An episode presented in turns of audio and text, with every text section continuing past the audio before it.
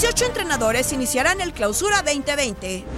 De ellos, trece repetirán en el banquillo: América, Monterrey, Tigres, Chivas, Cruz Azul, Pumas, Monarcas, Santos, Atlas, F C Juárez, León, Querétaro y Puebla apuestan por la continuidad, algunos con reciente extensión debido a los resultados y en otros casos cumplen con el tiempo acordado.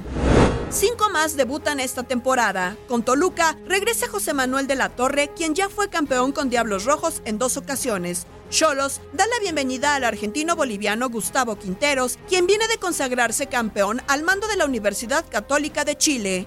Atlético de San Luis recibe a Guillermo Vázquez tras un buen torneo con Necaxa. Los Rayos, por su parte, dan la oportunidad a Alfonso Sosa, quien saliera del cuadro potosino la temporada pasada por temas ajenos a los deportivos. Por último, Pachuca tendrá como estratega a Paulo Pezzolano, uruguayo que se hizo del torneo intermedio con el Liverpool de su país. De esos dieciocho, siete han ganado ya la Liga M X al menos en una ocasión. El hombre récord de los directores técnicos vigentes es Ricardo Ferretti, quien llega a su torneo veinte con Tigres, donde ha ganado cinco. ¿Cuántos terminarán el Clausura veinte veinte?